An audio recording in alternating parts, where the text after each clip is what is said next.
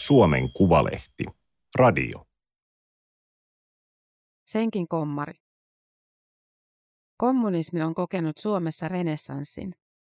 Kommunismia on eräiden määritelmien mukaan ilmastonsuojelu, identiteettipolitiikka, Wikipedia, Suomen Akatemia, globaali kapitalismi ja EU. Kommunisteja Kirsi Piha ja Joe Biden. Toimittaja Leenas Harma.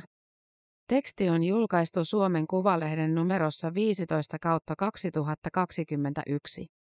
Ääniversion lukijana toimii Aimaterin koneääni Ilona. Ihmisillä on unelmia.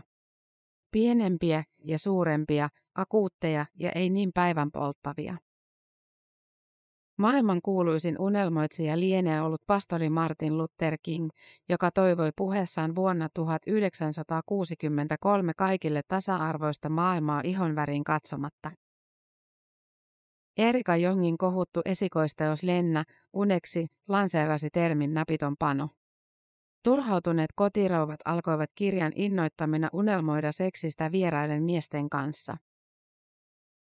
Suomalaiset Twitter-aktiivit tuntevat kokoomuksen helsinkiläisen kuntavaaliehdokkaan Atte Kalevan unelman. Kaleva julisti helmikuussa 2021 vaalivideollaan. Mulla on unelma. Helsinki ilman kommunisteja. Tehdään yhdessä vaalipäivänä siitä totta. Kingin ja Jongin unelmiin verrattuna Kalevan haave vaikuttaa kovin vaatimattomalta. Suomen kommunistinen puolue SKP merkittiin puoluerekisteriin vuonna 1997. Se on mitätön jäänne 1970-luvulla vaikuttaneesta kommunistisesta puolueesta viimeisten tosiuskovaisten kuihtuva kerho. SKP sai vuoden 2019 eduskuntavaaleissa 0,14 prosenttia äänistä ja putosi puoluerekisteristä. Joulukuussa 2020 puolue keräsi kannattajakortit kasaan ja teki paluun, mutta jäseniä sillä on vain pari tuhatta. Sosiaalisessa mediassa kommunisteista pidetään kuitenkin kovaa meteliä. Sana kommunisti alkoi esiintyä Twitterissä tihenevään tahtiin syksyllä 2019. Tämä käy ilmi Helsingin yliopiston kuluttajatutkimuskeskuksen Moha-tietokannasta, joka kerää sosiaalisen median sisältöjä. Tammikuussa 2018 osumia löytyi vain viitisen sataa. Syyskuussa 2019 niitä oli 3000, helmikuussa 2020 jo yli 7000 ja tämän vuoden tammikuussa lähes saman verran. Neuvostoliitto lakkasi olemasta vuosikymmeniä sitten. SKDLn ja vanhan SKPn pohjalle perustettu vasemmistoliitto määrittelee itsensä punavihreäksi kansalaisliikkeeksi. Sen puolueohjelmassa kannatetaan reilua markkinataloutta. Vain kansanedustaja Anna Kontula on ilmoittautunut kommunistiksi. Jahdataanko Twitterissä haamuja? Kulttuurimarksilaisen koulun piti pilata myös numero 7, kun poikkiviiva katosi siitä. Vetäkää ihmeessä aina se tykistön kenraali Vilho Petter Nenosen merkittävin keksintä seiskan varran yli erotukseksi ykkösestä. Nimimerkki Tykkimies purki närkästystään sanomalehti Ilkan yleisen osastolla vuonna 2017. Atte Kalevan unelma on jatkumoa tykkimiehen kaipaamalle Nenosen viivalle. Ennen kuin kommunistisana teki paluun, tietyt tahot puhuivat kulttuurimarksilaisista. Jotta ymmärtäisi, mitä kulttuurimarksilaisella tarkoitetaan, pitää palauttaa mieleen pari asiaa yhteiskuntatieteiden oppitunneilta. Frankfurtin yliopistoon perustettiin 1920-luvulla sosiaalitutkimuksen instituutti. Se kokosi yhteen ryhmän intellektuelleja, joista tunnetuimpia olivat Max Horkheimer, Theodor W. Adorno, Herbert Marcuse ja Erik Fromm. Ryhmää alettiin kutsua myöhemmin nimellä Frankfurtin koulukunta. Instituutti yhdisti kriittisessä teoriassaan Karl Marxin ja Sigmund Freudin oppeja. Horkheimer tutki, miten talous, kulttuuri ja yksilön psyyke liittyivät yhteen. Fromm rakensi siltaa psykoanalyysin ja sosiologian välillä. Adorno pyrki osoittamaan, että kulttuuriteollisuus passivoi ja manipuloi kansalaisia. Useimmat ryhmän jäsenet olivat juutalaisia. Kun Adolf Hitler nimitettiin Saksan valtakunnan kansleriksi lokakuussa 1933, he joutuivat pakenemaan ulkomaille. Frankfurtin koulukunta jatkoi työtään maanpaossa Yhdysvalloissa. Koulukunnan toisen sukupolven tunnetuin ajattelija on Jürgen Habermas. Habermas on kehittänyt teorian kommunikatiivisesta rationaalisuudesta eli puheesta, jonka avulla ihmiset kykenevät tavoittelemaan oman edun sijasta yleistä hyvää. Amerikkalaiset laitaoikeiston ideologit kiinnostuivat Frankfurtin koulukunnasta 1990-luvun lopulla. He väittivät, että yhteiskunnassa vaikutti laaja joukko kulttuurimarksilaisia toimijoita, kuten akateemisia tutkijoita ja journalisteja. Nämä toimijat ammensivat Frankfurtin koulukunnan opeista ja heidän tavoitteenaan oli tuhota länsimaisen yhteiskunnan arvopohja. Termiä kulttuurimarksilainen käytti ensimmäisenä kirjailija William Aslind vuonna 1998, ja pian siitä alkoi puhua myös Yhdysvaltain presidentiksi kolme kertaa pyrkinyt Pat Buchanan. Tutkijatohtori Tommi Kotonen Jyväskylän yliopistosta on perehtynyt äärioikeistoon. Hän sanoo, että sen jälkeen, kun kommunismi lakkasi Neuvostoliiton romahdettua olemasta uhka, konservatiivit ottivat päävastustajakseen liberaalit. Kulttuurimarksismi, siten kuin äärioikeisto sanaa käyttää, on Kotosen mukaan pseudotieteellinen termi, joka vääristelee Frankfurtin koulukunnan teorioita. Linnin ajattelussa se on synonyymi poliittiselle korrektiudelle, mutta sopii leimakirveeksi lähes mihin tahansa. Kulttuurimarksilainen kannattaa monikulttuurisuutta, feminismiä, seksuaalivähemmistöjen oikeuksia, EU-federalismia tai jotain muuta, jonka sanoja kokee vastenmieliseksi. Lin pitää kulttuurimarksilaisten vahvimpana aseena viideteollisuutta. Katsojille vyörytetään sarjaa sarjan perään, joissa ainoa normaalin oloinen valkoinen mies on homo, hän kirjoitti vuonna 2007. Sen jälkeen Hollywoodin rappio on äärioikeiston mielestä vain syventynyt. Vuonna 2015 valmistuneen Star Wars The Force Awakens elokuvan keskeisessä roolissa oli musta brittinäyttelijä John Boyega. Sosiaalisessa mediassa käynnistyi ennen ensi-iltaa hashtag Boycott Star Wars 7 kampanja. Elokuvaa syytettiin kulttuurimarksilaisen antivalkoisen propagandan levittämisestä ja siitä, että se edisti valkoisten kansanmurhaa. Tosiasiassa Frankfurtin koulukunnan jäsenet tunsivat vastenmielisyyttä amerikkalaista viideteollisuutta kohtaan. Jos Theodor Adorno eläisi, Tähtien sota elokuvien loputtomat jatko-osat edustaisivat hänelle passivoivaa kulttuuriteollisuutta karkeimmillaan. On helppo arvata, mitkä tahot Suomessa alkoivat puhua ensimmäisenä kulttuurimarksilaisista. Varhaisin maininta löytyy Jussi Halla-ahon Skripta-blogin vieraskirjasta vuodelta 2007.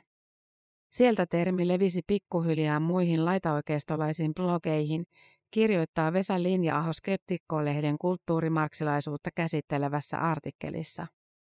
Maahanmuuttokriitikoiden suosimalla hommafoorumilla keskustelu kulttuurimarksismista on jatkunut vuosikausia. Valtaosa suomalaisista kuuli termin ensimmäisen kerran heinäkuun 22. päivän jälkeen vuonna 2011. Norjalainen terroristi Anders Breivik surmasi tuolloin Oslon keskustassa autopommilla kahdeksan ihmistä. Myöhemmin samana päivänä hän saapui poliisiksi naamioituneena Uutojen saarelle, missä avasi tulen Norjan työväenpuolueen nuorisojäseniä vastaan. 69 nuorta sai surmansa. Ennen hyökkäystä Breivik oli ladannut internettiin yli tuhatsivuisen manifestin Euroopan itsenäisyysjulistus 2083. Vallankumous alkaa kulttuurimarksilaisuuden yhteiskunnallisen monopolin murtamisella, hän kirjoitti. Breivikin mielestä Uutojan saaren vasemmistonuoret olivat Hitlerjugendiin verrattavia ideologisia sotureita, jotka halusivat muuttaa Norjan monikulttuuriseksi ja islamilaiseksi maaksi. Heidän sulmaamisensa oli siksi oikeutettua. Hän ei ole katunut tekoaan.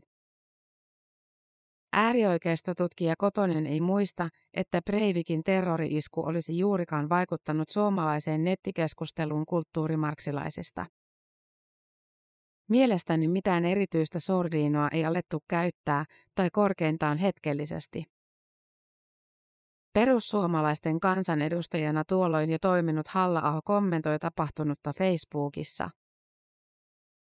Huono maahanmuutto on huonoa ja monikulttuurisuus Hanurista Breivikin teosta riippumatta ja huolimatta. Kolme vuotta Uutojan verilöylyn jälkeen yksi Suomen suosituimmista poliitikoista nosti kulttuurimarksilaiset tikun nokkaan. Kulttuurimarksilaiset elävät ja voivat liian hyvin, otsikoi perussuomalaisten puheenjohtaja Timo Soini bloginsa lokakuussa 2014. Avioliitto on miehen ja naisen välinen liitto, eikä se siitä miksikään muutu, vaikka kulttuurimarksistit kuinka mesoavat. Apunaan heillä on vanhan perinteen mukaan liberaalit hyödylliset idiootit, jotka eivät ymmärrä, kenen pussiin he lopulta pelaavat, hän kirjoitti. Soini pilkkasi puheenjohtaja aikoinaan usein puolueensa äärioikeistolaisia kannattajia. Hän nimitteli heitä keskustelupalstoilla melskaaviksi kottaraispönttöön tuijottajiksi ja propelli- ja höyrypäiksi. Blogissaan Soini kirjoittaa kuitenkin itse tavalla, jota voisi kutsua höyrypäiseksi. Ajatus siitä, että kulttuurimarksilaiset vetelevät kulisseissa naruja ja yrittävät tuhota ydinperheinstituution, on puhdasverinen äärioikeistolainen salaliittoteoria. Soinin kontribuutio suomalaiseen kommunistikeskusteluun ei jäänyt tähän. Vuonna 2018 hän lanseerasi kasvissyöjiä ja julkisen liikenteen kannattajia pilkkaavan termin fillarikommunisti. Kaksi vuotta myöhemmin häpeämättömät fillarikommunistit saivat taas kuulla blogissa kunniansa. Soinin provokaatiot ovat vaikuttaneet sosiaalisessa mediassa käytävään keskusteluun. Mohawk-hakupalvelun mukaan Twitterin yleisimmät kommunistijohdannaiset sanat ovat viherkommunisti, kommunistipuolue ja fillarikommunisti.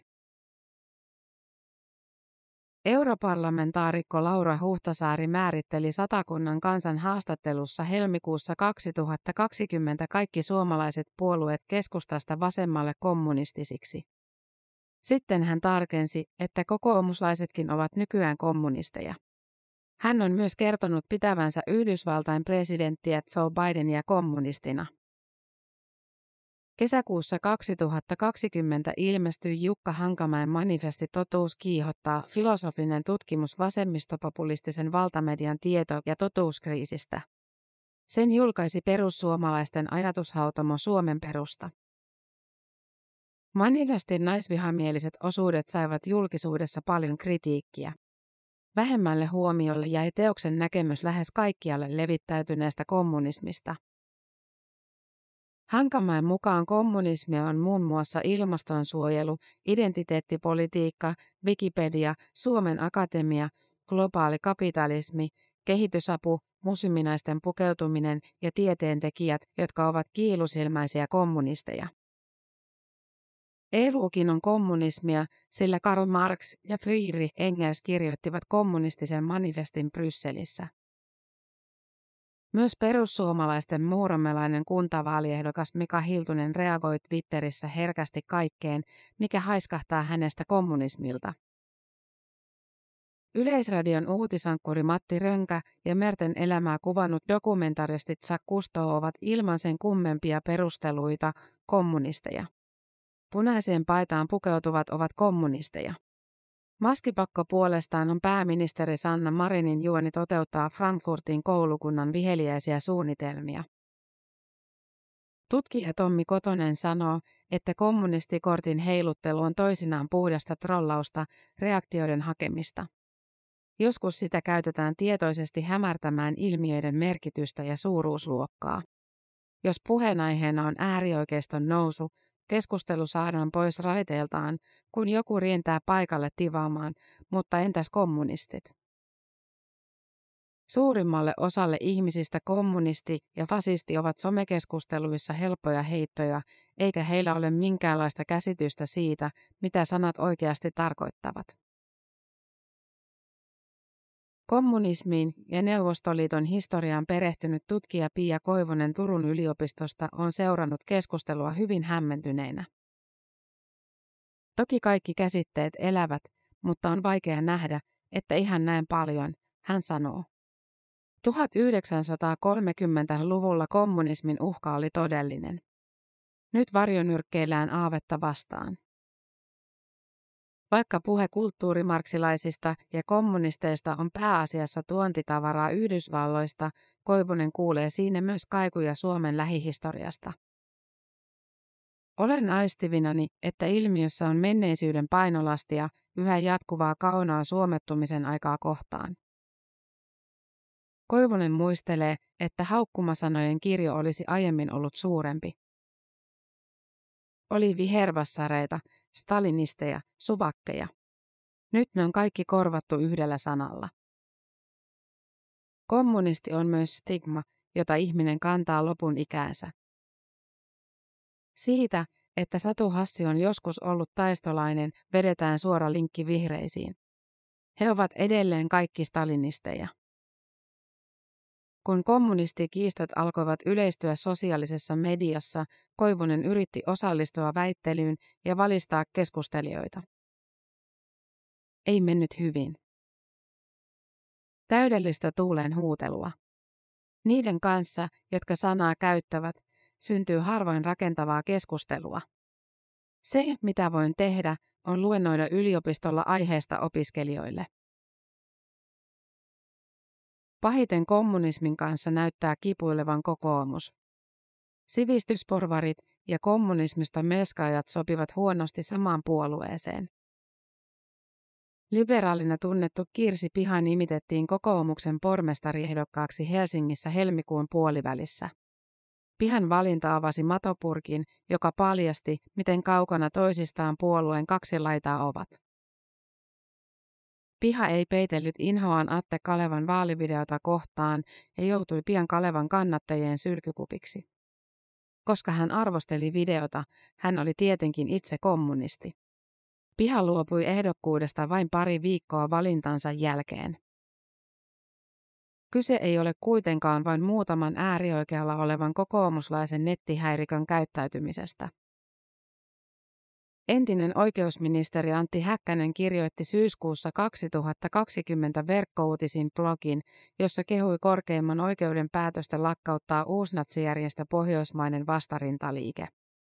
Kun Häkkänen jakoi tekstin Twitterissä, hän muistutti, että Suomessa pitää torjua äärioikeiston lisäksi myös kommunismin uhkaa. Se on hassun kuuloista tasapainottelua, jolla Häkkänen ilmeisesti pyrkii vetoamaan perussuomalaisiin kallellaan olevaan äänestäjäkuntaan, Kotonen sanoo. Myös konkaripoliitikko Ben Syskovits on puolustanut Kalevan videota. Hän ihmetteli YouTubessa julkaistavassa Ben TVssä, miten sloganit Helsinki ilman kommunisteja ja Helsinki ilman natseja eroavat toisistaan. Syskovits, joka esiintyy ohjelmassa sekä haastattelijana että haastateltavana, vastasi itselleen, eivät mitenkään. Juutalaista syntyperää oleva Zyskovits on vastustanut koko poliittisen uransa ajan kommunisteja. Hän tietää kuitenkin varmasti myös sen, että keskustelu kulttuurimarksilaisista on pohjavireeltään antisemitististä. Frankfurtin koulukunta on muun muassa suomalaisen magneettimedian kirjoituksissa nähty juutalaisten salaliittona. Todellinen kommunisti, SKPn pääsihteeri Tiina Sandberg riemuitsee kommunistisanan renessanssista. Sandberg on itsekin ahkera viittaaja ja osallistuu mielellään keskusteluun, halutaan hänet mukaan tai ei. Kun jossain on kova väittely asiasta, pöllähdän paikalle ja julistaudun kommunistiksi, hän kertoo. Usein keskustelu loppuu saman tien, sillä räyhäjät on riisuttu aseista. Mitä iloa on haukkua vastapuolta kommunistiksi, jos hän kertoo olevansa ylpeästi sellainen? Reaktio paljastaa myös jotain muuta, oikeat kommunistit eivät todellisuudessa kiinnosta ketään. Tämä oli Suomen Kuvalehden juttu senkin kommari. Ääniversion lukijana toimi Aimaterin koneääni Ilona.